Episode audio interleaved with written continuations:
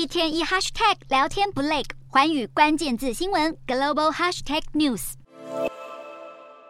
站在台上替共和党参选人站台，他是前美国驻联合国大使海莉。而如今看起来，海莉已经做出决定。根据路透社引述知情人士报道，海莉将在二月十五号宣布，他将角逐共和党二零二四年总统候选人提名。海莉曾是前总统川普的部属，如今可能与他竞争白宫宝座。川普曾经对这位部属赞誉有加，不过如今两人恐怕会因为争抢白宫宝座而撕破脸。不过，川普首先要担心的恐怕是漫长的法律诉讼案。最近有一段摄于二零二二年八月十号，川普答复纽约州检察长办公室派出的律师，就民事诈欺案录取证词的影片释出。影片中，川普动用了美国宪法第五修正案赋予的不自证己罪权利，次数据报超过四百次。川普面对检方的提问，永远都只有一句同样的答案，甚至还这么说：“Anyone in my position not taking the Fifth Amendment would be a fool, an absolute fool。”而同样深陷泥淖的还有总统拜登。拜登卷入政坛文件门，联邦调查局 FBI 一号搜索拜登位在德拉瓦州的海滨别墅，经过三个半小时的调查后，并没有找到任何机密文件。虽然没有找到任何机密文件，不过 FBI 还是带走现场一部分材料以进一步审查。而由于拜登全力支持与配合下，FBI 并没有发出搜索令，